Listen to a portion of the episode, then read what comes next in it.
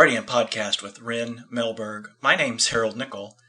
This week on the podcast, we will be discussing some hardcore Agile issues and asking Ryn some hardcore Agile questions. Specifically, we will be talking about testing with Agile.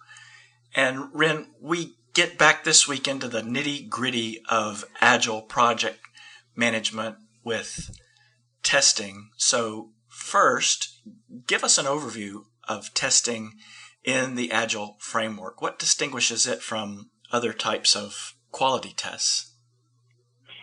Well, in, in all truth and honesty, in Agile, we do all the same testing that we do in waterfall or traditional project management. So the the what is the same. Um, what's different is the how. So how we do it.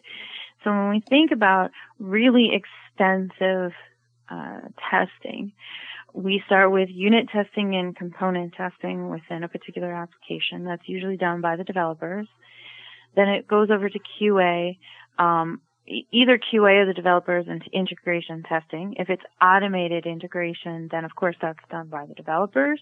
Mm-hmm. If it's not automated, then it's usually done by, if it's manual, then it's usually done by a QA person. Um, then we go into um, functional testing.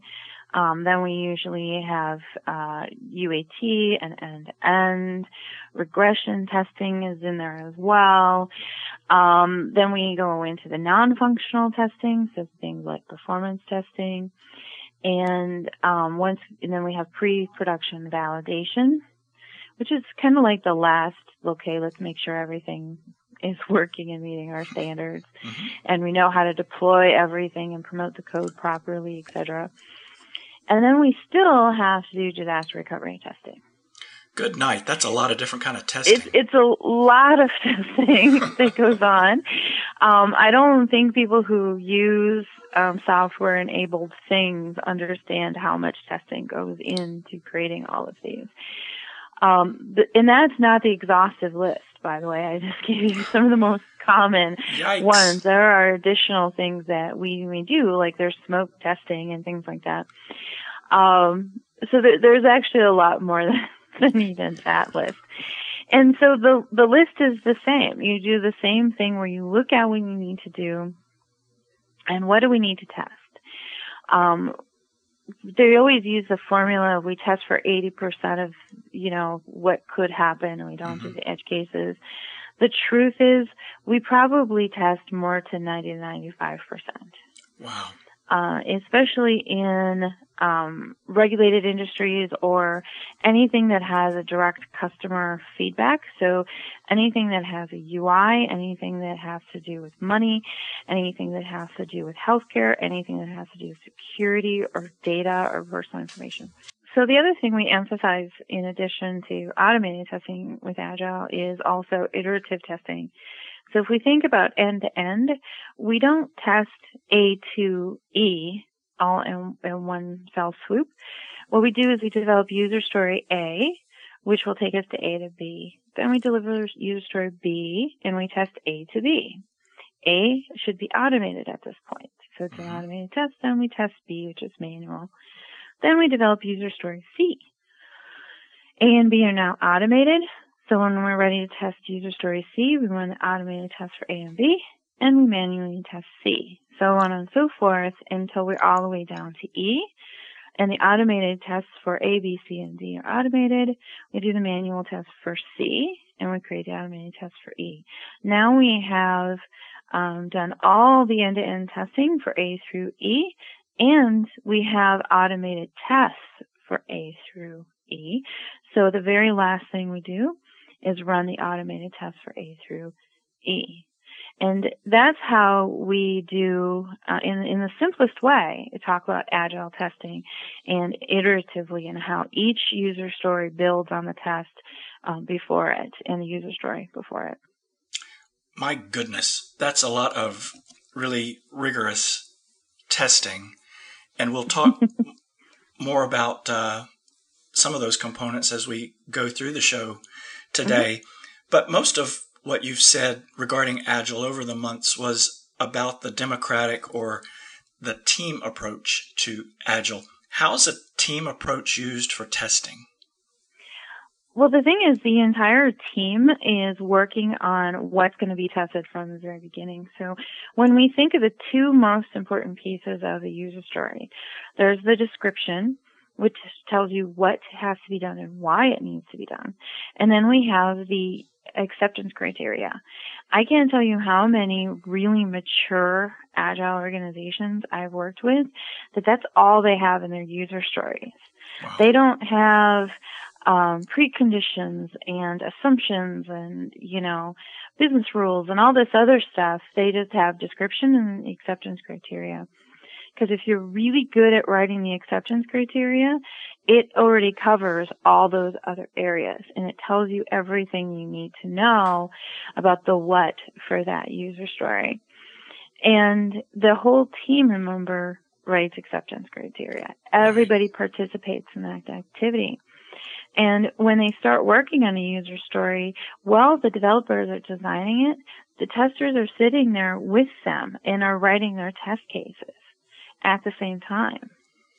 And so when the developers are starting to develop, the testers are actually starting to put together their test suite, their test, you know, their uh, test plan. They are doing their data conditioning, you know, any of the special things they need to do, as well as setting up the test automation. So as soon as the developers are done and they say, hey, this is ready for you to test, the testers are ready to go and execute the tests quickly. Okay.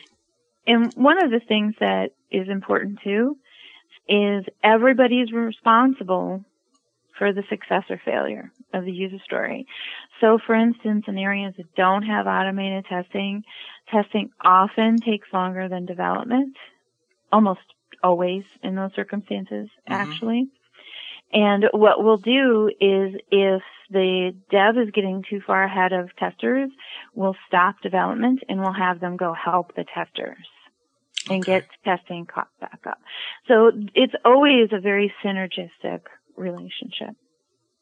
Yeah, it sounds like um, if everybody's responsible, then it's sort of by definition democratic and, as you say, iterative. But if mm-hmm. you're a simple person like me, a test is passed or or not passed, and I'm sure there's more to this under the agile system of testing. Isn't there? Well, yeah. One of the things my clients are, oh, you know, it's a phrase I'm known for, which is perfection is not an option. Mm-hmm. That's true for testing.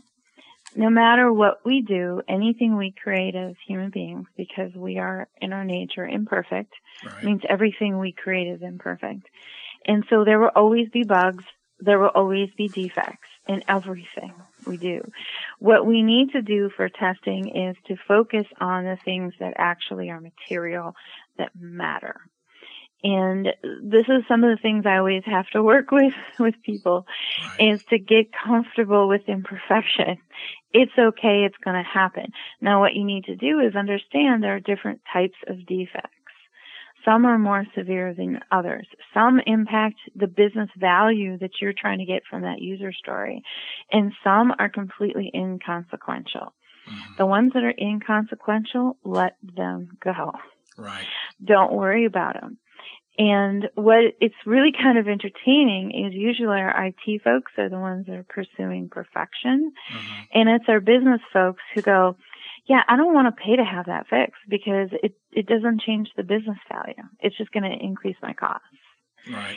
And so it's really kind of interesting on an agile or scrum team to watch that dynamic and to, and to hear the PO, right, on the product owner on the team say, yeah, that's not important. I accept that defect. Let's just, it, it, it's good enough. And to see the reaction from the developers and testers, at first they're usually confused and right. then they're relieved. Then they're like, oh, we don't have to be perfect. No, guys, you don't because perfection's not an option. Yeah, that's such a good word. And um, maybe a simpler way of, since I'm a simple guy, is, you know, don't sweat a lot of the small stuff in testing. And it's important to understand because some really small defects can have a really big problem. Um, so it's really understanding it in terms of the business value, and that's how we ma- measure the impact of a defect. That's that's good advice for Agile and for a whole bunch of other stuff, but we'll uh, we're constrained by time, and um, so we'll just continue on with the Agile discussion and methodology, or some kind of an accepted template for setting up an Agile test. Is there such a thing as a methodology? What we do with um, writing user stories is the most commonly accepted format for writing acceptance criteria is the Gherkin formula, mm-hmm. and it's you write it as a single sentence and a given that a certain thing happens or someone does something. When they take this action, then is the outcome. Mm-hmm. So you always see given when then. I usually, to make it easier for everybody, um, actually put it in a table format. Mm-hmm. So you'll have given in one column, when in the middle column, then in the other column. And it makes it a lot easier um, for writing it. For testers, they're used to thinking this way when they write test cases. Mm-hmm. Um, and a lot of case for developers too. If we have developers who have really good code coverage, discipline, we talked about that a little in the DevOps um, podcast. Right. What code coverage is and good code coverage discipline. They're used to writing their test cases before they start to develop, and they write their test cases in the Gherkin format as well. So, given that this condition is happening when I do this, this is the outcome I expect to happen. Um, and that's why we do it in user stories as well. It's just a lot easier for everybody to think in those um, scenarios. The other thing it does is when we see a given statement repeated um, a number of times and then it switches to a different given statement and our testers go, this is way too much to test in one user story. Mm-hmm. It's we can take our acceptance criteria and break the story down by the acceptance criteria. And it's very quick and it's very simple and it's very easy. And those are three words we like a lot in Agile, right? I'd like, like them everywhere. Because the essence of being agile is that it's quick and it's simple and it's easy. And we can react to change and manage change uh, very quickly. Right. And those are, again, words to live by. But, you know, we've all been in groups where you get into a project and you find that, hey, the original idea we had really wasn't very good. And we as a group, we need to move in another direction. Mm-hmm. Is, is a conclusion like this possible with the testing and under the agile discipline? Actually, it's called out and it's more in your face. Um, we assume in Agile, especially when we're doing a new design, that we don't know that that design will work hmm. until we've actually developed it and tested it. Very different than waterfall. In waterfall, we assume that if it looks good on paper, then it's going to work in real life. Right. But in Agile, we say all the time, no design is for sure and validated until it's been tested. And that is also one of the reasons why you see in organizations who are truly agile right. is you see them getting an idea. Architecture will send an idea to a scrum team right away. Mm-hmm. Test this for me, guys. you know, and, and, and will this work? Let me know. And we'll have a user story that's often called a spike. Mm-hmm um, which is just it's just a way of distinguishing this as we're just te- we're just testing this. We just want to see if this this is research. Mm-hmm. We want to find out if this option will work. And that's another thing I really like about Agile that really appeals to me is that we're not doing these huge investments in these big designs and spending all this money and time and effort and intellect on these complicated designs and we have no idea that it's going to work. Yeah. In Agile, we get in there right away. And if it doesn't work, then we pivot and we try something else. That's another good learning. I know that, um, like in, in football or boxing and things like that, there's this expression that says everybody has a plan and then the game starts. And it sounds like, it sounds like it's very similar under Agile. So the role of tester, we talked about the, the democratic approach, but is there a role of tester? Is that one of the members of a typical agile team? And are there like a certain number of testers per agile team? Is there a, a ratio of tester to team size? A, a, tester is definitely a tester or testers are definitely required on a Scrum team. The, there isn't a ratio, and it's because we often have different models. Sometimes um, when all the testers, and especially in a very mature agile organization, so most of your testing is already automated, you'll have one tester per developer. Mm-hmm because that person largely what they're doing is updating existing automated tests and creating new, incrementally new automated tests, but they're not doing very much, if any, manual testing. And, you know, and so you need fewer test, testers in those scenarios. Okay. Um, for most of my clients these days, where their automated testing is 10% or less, so most of these large organizations have almost no automated testing. 10% mm-hmm. is, by the way, is pretty much the same as saying you don't have any. Because um, it's wow. such a low number. Yeah. Um, that it's like, there's really not a lot there. And, and, and you're probably only hitting a few applications and very little integration and, you know, and very little system integration. So there's really not a lot there what they have is a lot of manual testers. And so often what you'll find is a scrum team will have a test lead. Mm-hmm. Um, and that's the only member of the scrum team is that lead.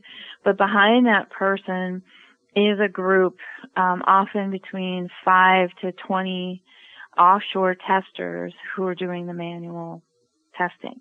Okay. The test lead does all um, the test plans and the test scenarios. Then they work with the other resources to write the specific test cases and to execute the test cases. And those people, like I said, not always offshore, but in most of these large companies, those testers are offshore resources. Mm-hmm. Um, they they don't participate in any of the Scrum team ceremonies, anything. Everything goes in through the test lead or the test coordinator. Okay, so 10% is like, why bother? But it sounds like there's a, a very definite um, description need. Well, ten percent is more. We have a lot of work to do. Oh, okay. Because okay. we we really, and the the thing is that offshore model, by the way, is mm-hmm. really expensive. Ugh. So I, I explain those two models. The one that's most common, which is probably ninety percent of the industry, is that offshore model. So you have a, a test lead on site and then you have offshore resources. Ridiculously expensive. What companies learn, and we've already uh, seen this come out of um, John Deere, has been mm-hmm. explicit about it. American Express is now starting to talk about it. That it's actually far more cost effective to get to um, an 80% or better automated testing and have a single, very expensive, very senior QA person on every Scrum team. They find that it's a lot less expensive and they move a lot faster that way. And so that's actually considered kind of um, the pinnacle of being an agile team and an mm-hmm. agile company is if you could get to that point where you have a team supported by a single very senior, and I'll, you know, admit it, expensive resource, but you're paying what? $150,000 a year for one person, yeah. or you're paying somewhere between thirty and forty-five thousand dollars a year for twenty people. Yeah, I mean, and, and, in a lot of cases, and I'm sure this is true here too, that you you get what you pay for a lot of days, right? Absolutely, and that's why companies have found that trying to use um, third party vendors for your testing and get to automated testing is extremely difficult mm-hmm. because it's not in that third party company's best interest to automate your tests. They make their money by billable hours. And the fewer hours that they're billing to you, the less money they make. And if the more you automate testing, that's the fewer people who are billing hours. The more you automate testing even more, that's the fewer hours total it takes to do your testing. So those third party um, vendors, it's not in their best interest to automate your test cases. I'm just being honest about Sure, that. sure, sure, yeah. And so companies that use those third parties find it is a very long, slow road to automated testing. Ugh. Well, nobody likes slow, but I'm sure that, uh, Well, especially when slow always means expensive amen. in That's these so true. scenarios. Yeah, it's it's very creepy and goes along very slowly, but it is expensive. Those are not good selling points. No, it's not. but it's this outsourced model is, you know, been in play in corporations for a long time. I think it's kind of entertaining that Peter Drucker has started telling us in the 1960s that it's a very expensive model, but it continues to be very popular because they all they do is they go, oh, this person offshore is $19 an hour, but if I have someone in Texas do it, I have to pay them $63 an hour. Well, what they don't see is the guy in Texas is going to automate your tests, hmm right? And the guy in, you know, offshore is not. The guy in Texas, for instance, knows what a credit card is, knows what a mortgage is, knows what, how to use a cell phone, actually uses those apps, has a personal customer experience that they can rely on.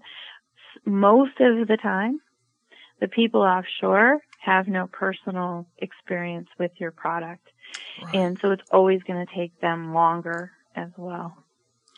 So, what kind of special skills are needed to to become or to be an agile tester?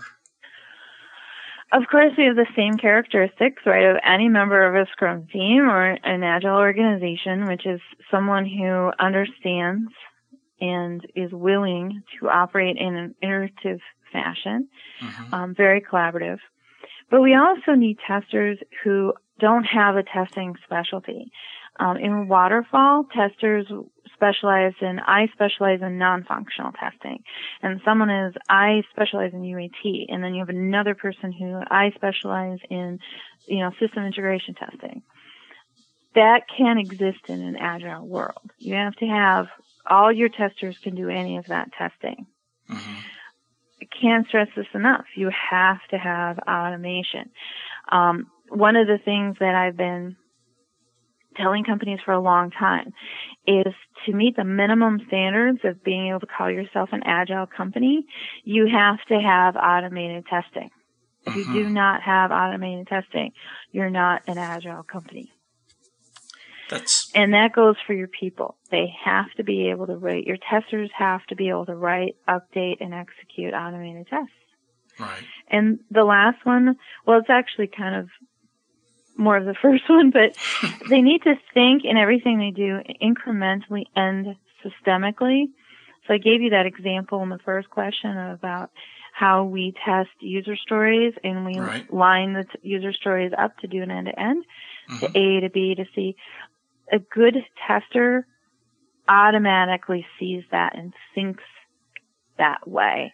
And so they will help the team make sure that the user stories are done in the right order so that the tester can do a full end to end test by the end. So the idea, though, of this kind of rigorous testing and the quality of agility seem like opposites. Um, I guess, uh, and I kind of go back to what the question was earlier about, you know, the pass or fail. how how do we resolve the qualities of these levels of extremely rigorous testing and at the same time remain agile? Well, like I said, we're doing all the same. We're doing the what is the same, right? It's the how is different between traditional project management and agile. And so we're still doing rigorous testing. That's not at all incompatibility with the high quality of agile, but mm-hmm. we're doing it incrementally. and we actually create catch more defects. We've proven this. This is the science part of Agile. I always warn you guys when I'm going into the science. This is the science. Right. Is we've proven that we um, catch more defects with Agile testing, and we catch them sooner in the process. So we'll find more defects in automated unit and um, component testing. Mm-hmm. And then we'll find more defects in integration testing and we'll find more defects, so on and so forth, before we hit user acceptance testing. Hmm. And as someone who spent a very long time doing huge um, traditional waterfall projects and I was very successful at it. Yeah. But I'll be really honest with you. Mm-hmm. When every traditional waterfall project manager and program manager knows in that scenario, most of the defects and the worst defects are found in user acceptance testing, which is one of the worst places to find them. When you go to Agile, you actually find most of them much sooner in testing, and your UAT is nearly clean. Hmm. And that and, makes and a lot of sense. That's a big difference. And that's why we brag in the Agile community that what we produce is of higher quality because we have sure. the science behind us that, that shows that. And like we say here in Texas, that if you can do it, it's not really bragging. So good. I like that. Yeah. so, um, at what point then, Ryn, is a project ready for testing? Who decides that and what are the parameters? As soon as a team says, a Scrum team says that a user story is ready. So remember we talked about the definition of ready. Right. It means that the team's like, we're going to work on this now. That means you're ready for testing. Okay. Because as soon as the team pulls down that user story, and like I said, the developer starts the design, the tester is right there and they've already, they're doing their work. They're working side by side with the developers to find out what the design is so that the testers know what the technical aspects need to be tested. Okay. And they're putting together their test plans and their test cases. They already know from the acceptance criteria what the UAT test cases are going to be, mm-hmm. but they sit there with the developer and testing starts almost immediately with development. That's one of the things I like right. is they if you do this right, remember I said you got to make sure you don't let dev get ahead of test. Right. And if we do this right, they stay lockstep with each other mm-hmm. and they have a nice rhythm with each other. The other reason why we keep them together is another one of the things I'm known for is we don't put new code on top of untested code. Okay. Because we have to assume that if it's untested, that means it's not good. Huh. we haven't, it hasn't passed. We haven't said we accept these user stories. This is ready to go. And so when we add new code on top of untested code, then we're adding more risk. We're adding more opportunities for defects. So putting something new on top of something untested is likely potentially just compounding folly, making a bad situation worse. Yeah. Yeah. Okay. Absolutely. So, yeah. You you told us uh, you hinted at these terms earlier. Automated testing. Tell us about automating testing and and what kinds of things are there that can be automated. Almost pretty much all testing can be automated. Um, even and I didn't used to believe this, but my last client, I I worked with a really phenomenal technical art um, agile uh, consultant. Mm-hmm. And he showed me that even unit testing can be automated. Hmm. And I and that was really excited to me. To me, I've worked with what we call um, test-driven development, which is you write the test first. The mm-hmm. developer mm-hmm. writes the test first, and then you do the development, and you test it. But he actually showed how to me how to automate it, and I thought that is that is really awesome. Hmm. and the development process was so much faster. Uh, but I, for years, I mean, even I know how to write automated um, UAT. I mean, mm-hmm. user acceptance testing. It, there are so many tools out there.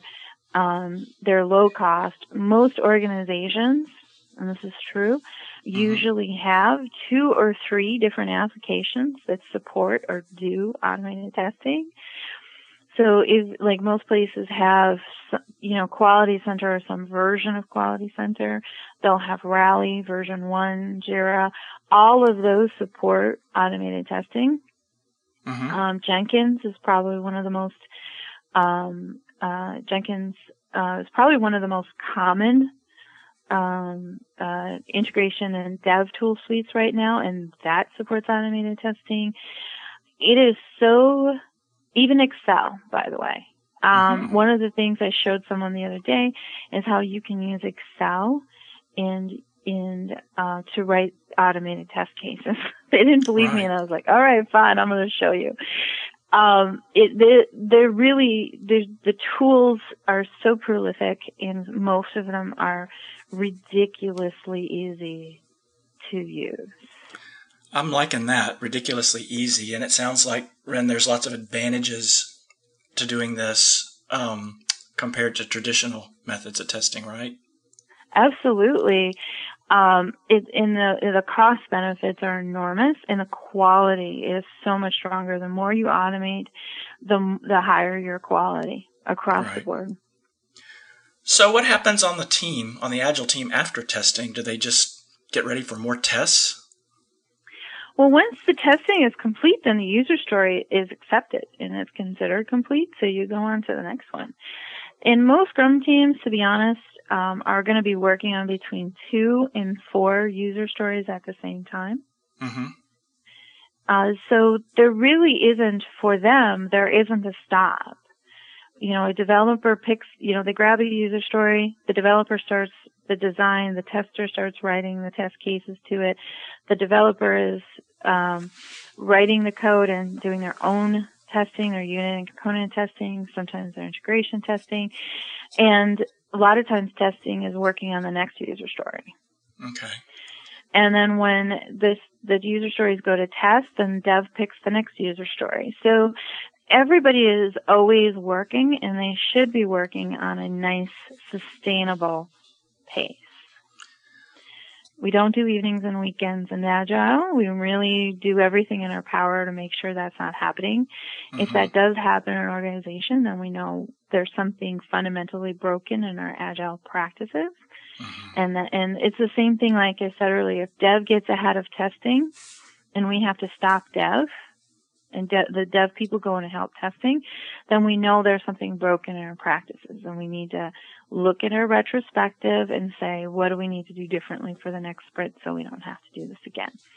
And if things are allowed to deteriorate to the point that an organization has to have a testing sprint, then the leadership needs to get involved in that retrospective and say, okay, what are we going to do differently so we make sure we don't do this again?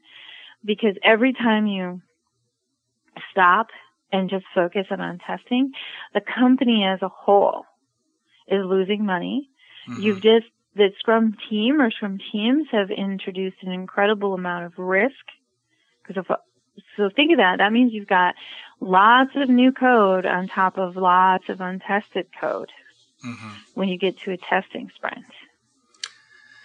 Yeah. so that, sound- that's like risk, risk, risk. I mean, it's exponential at that point, right? yeah. And then you're taking two or three weeks and all you're doing is testing, which means you're not creating during that time frame any new business value. yeah. Compounded the- risk of delayed testing. So you've got your cost is your expenses are going in the wrong direction. They're going up, not down. Your risks are going in the wrong direction. They're going up really fast, not Mhm. down. And your business value is going in the wrong direction because it's going down, not up.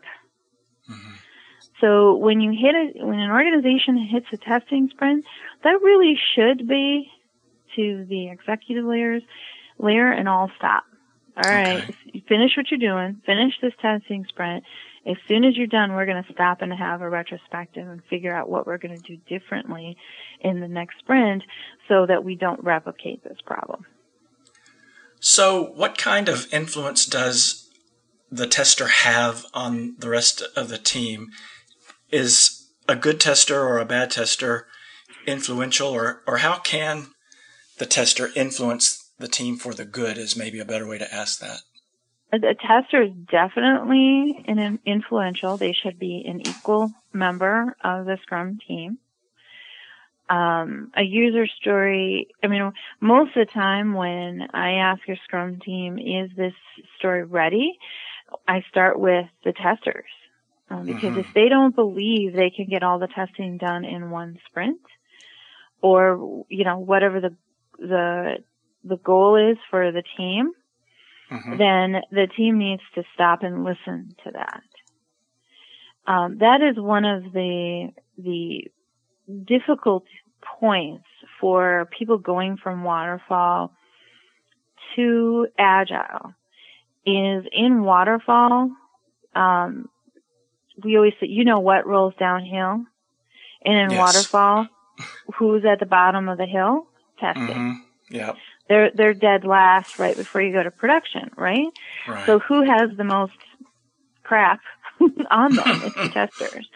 So the testers are used to getting the crap beat out of them, and they don't have a voice in the process in waterfall. Mm-hmm. And it's not easy for them to one break that waterfall concept and always want to do all their testing together at once. Mm-hmm. Going to incremental testing is a huge mind shift for mm-hmm. testers. Um, the other thing is they're so used to getting beat up and not having a voice mm-hmm. that it often takes a scrum coach one-on-one work with that person or a really good scrum master one-on-one with that person or people to get them to speak up in the room and to be an equal member of the scrum team it, it, it isn't, I think, um, a lot of ways of all the roles when we transition from waterfall to agile, a lot of ways I think the testing is the hardest transition. So finally, Ryn, with the time we have left, is it okay to fail? Of course. Okay, good. You're going to fail. I always tell my clients it's not a if, it's a when. It's when you fail. And I ask them, what are you going to do, especially executives, what are you going to do when the team fails? How are you going to react? Right. Because the traditional waterfall reaction is to escalate and everybody freaks out. Yes. Right? You read my mind. In Agile, when you fail, you go, oh crap. Hmm. Mm-hmm. What can we learn from that? Because every failure is a learning opportunity. Yes. And I always remind people that human beings are hard coded by, you know, thousands and thousands of years of evolution. We are hard coded to learn more from our failures than our successes. Yes. I do not remember a single question on the SAT exam and I kicked ass on it. I missed one question on as a high school student on the AP biology exam. And yeah. I still remember that question and I still remember the correct answer to it. And that was a long time ago. And I won't share with you guys how long ago, but it's a long time ago. And man, and because that's just how human beings are hard coded. Hmm. And so the advantage to Agile and the reason why we do a retrospective at the end of every sprint is because we know we screwed up something. Right. Perfection's not an option. So we know we screwed up. So what are we going to learn from those mistakes?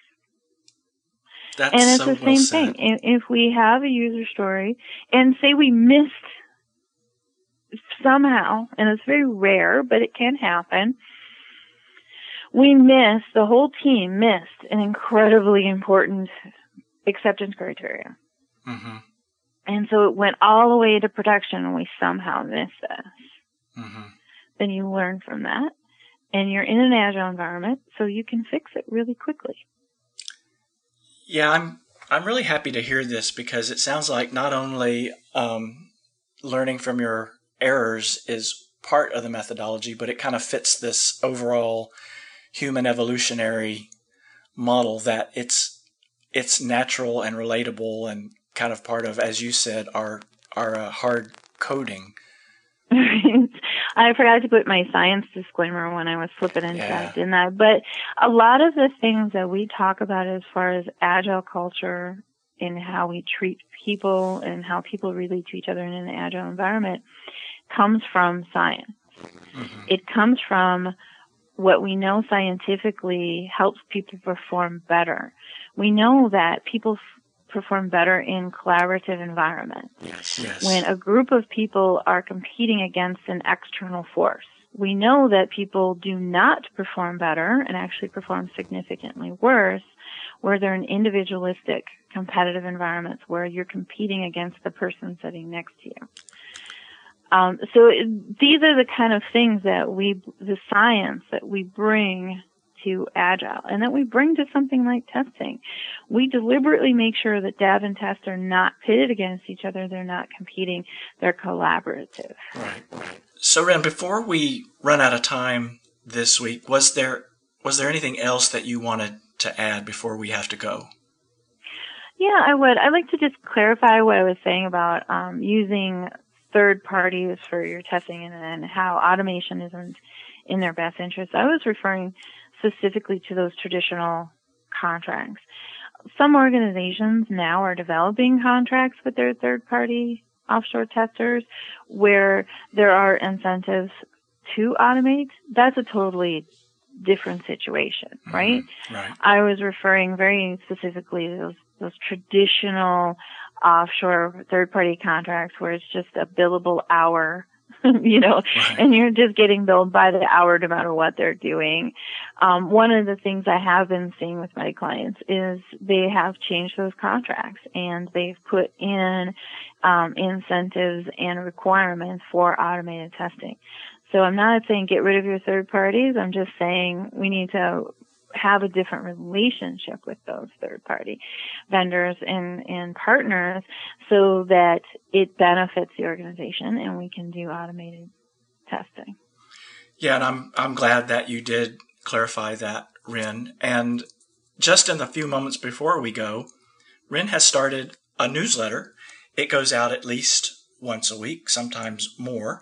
The best way to receive it and learn about all of the updates to her recently upgraded website is to subscribe by going to www.rynmelberg.com. And if you're listening on iTunes or SoundCloud and you want to know more about Ryn, if you want to be in touch with her directly, that's the best place to do it at rynmelberg.com. That's all for this week. Be sure and come back next week and tell your friends about the Guardian podcast with Ryn Melberg.